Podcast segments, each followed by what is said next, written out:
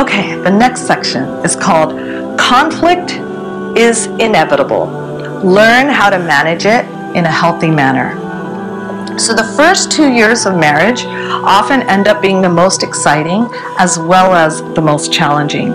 Even if you were to go on a fun best friends trip, you know, the men with their buddies and the women with their girlfriends, if you were to go on a trip, you're bound to rub each other the wrong way after being in each other's space for, you know, periods of time and traveling together. So, of course, that's going to happen even with your spouse, especially with your spouse. And so, in the first couple of years, you're learning how to live with another nafs, with another ego, while your partner is also having to do the same.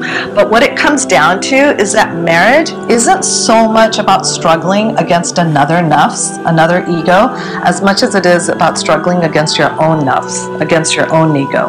So, expect to be challenged, intend to grow.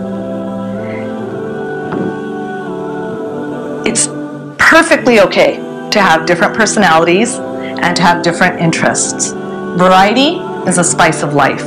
But what you want to make sure is that both of you have the same goals for your marriage and for your future family, and that you're both on the same page about how you're going to achieve those goals, inshallah. So, one of my cousins caused a bit of consternation in our family when we were having a group discussion about marriage. We were giving advice to a cousin of mine who was getting married, and he said, I don't believe in the word compromise when it comes to marriage.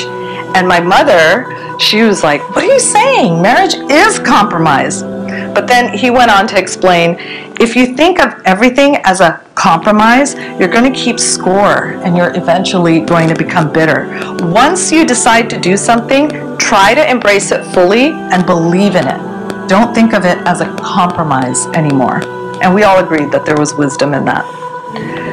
You want to self reflect and you don't want to be too proud to apologize. The relief on your partner's face and the peace that comes in the home after suffering the sting of stepping on your own nafs, on your own ego, in order to say, I'm sorry, I was wrong, is so, so worth it. It's worth it. It's a given that all of us are going to get angry at some point or another, but it's when tempers are flared that people's true natures are revealed. You want to be mindful of who you always want to be. Try, even if it's a struggle, to maintain your adab, your manners, your etiquettes when you're upset. Being angry is never an excuse to break or throw things, to scream, to curse, to use foul language, to slam doors, to pull hair, to scratch, to spit, to raise an arm, or to throw punches. These are all things that happen in dysfunctional marriages. There's no excuse for them ever. Don't casually toss around the D word, divorce, every time you feel overwhelmed. In regards to our interpersonal conduct when we're feeling frustrated, it's important to always remember Allah subhanahu wa ta'ala is watching.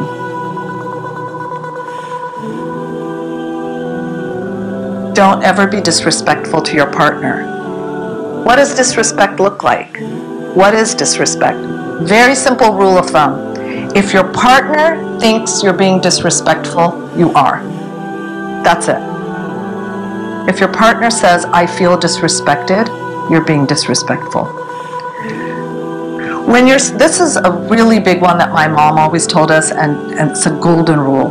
When your spouse is angry or visibly agitated stay quiet in the heat of the moment.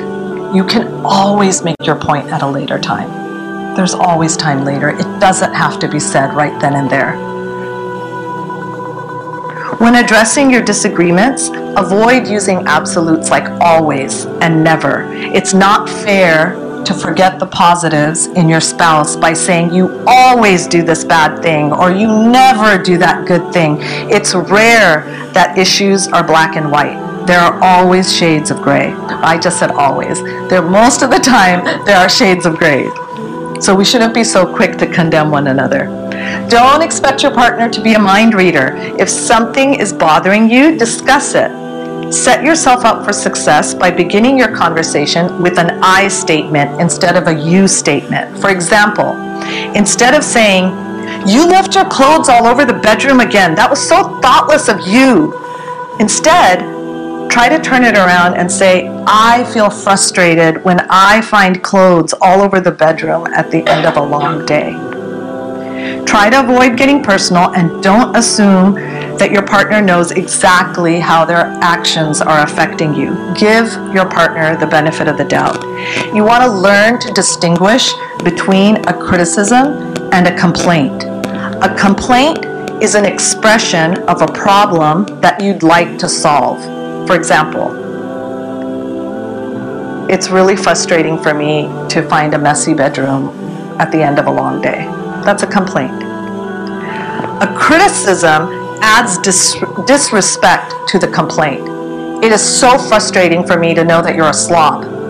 Why are you such a slob? How are you raised? That's a criticism. Okay, don't go to sleep angry. Stay up and fight instead. No, I'm just kidding. I'm kidding. Contrary to the age old advice to resolve all conflicts before going to bed, sometimes it actually helps to sleep on a problem. But first, you have to calm yourself down by reminding yourself to have tawakkul or trust in Allah. Once you've had a full night's rest, you can tackle your problems with a fresh attitude the next day. What you want to make sure to avoid is sleeping in separate beds. You'll be surprised how many problems can eventually get solved just by snuggling under the covers together. It's shaitan who wants to separate you two. Always remember that.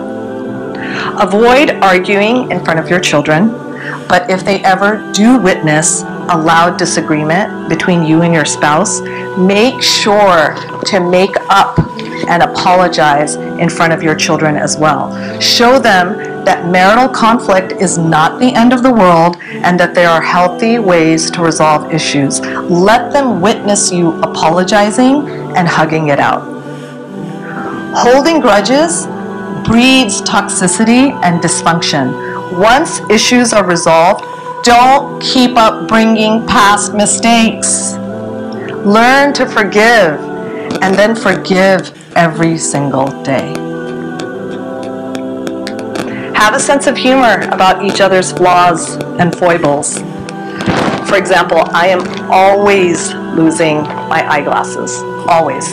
I have, I think, 10 pairs lying around the house more.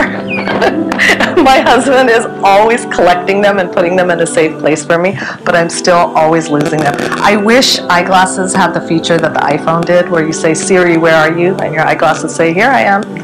But they don't. But my husband never gets mad at me about it. He's, alhamdulillah, always got a sense of humor uh, about me being annoying, honestly. I'm being very annoying by always. Uh, searching for my glasses as I'm going out the door. But alhamdulillah, just have to have a sense of humor about each other's flaws. Go with the flow, and four other words, just let it go. Just let it go.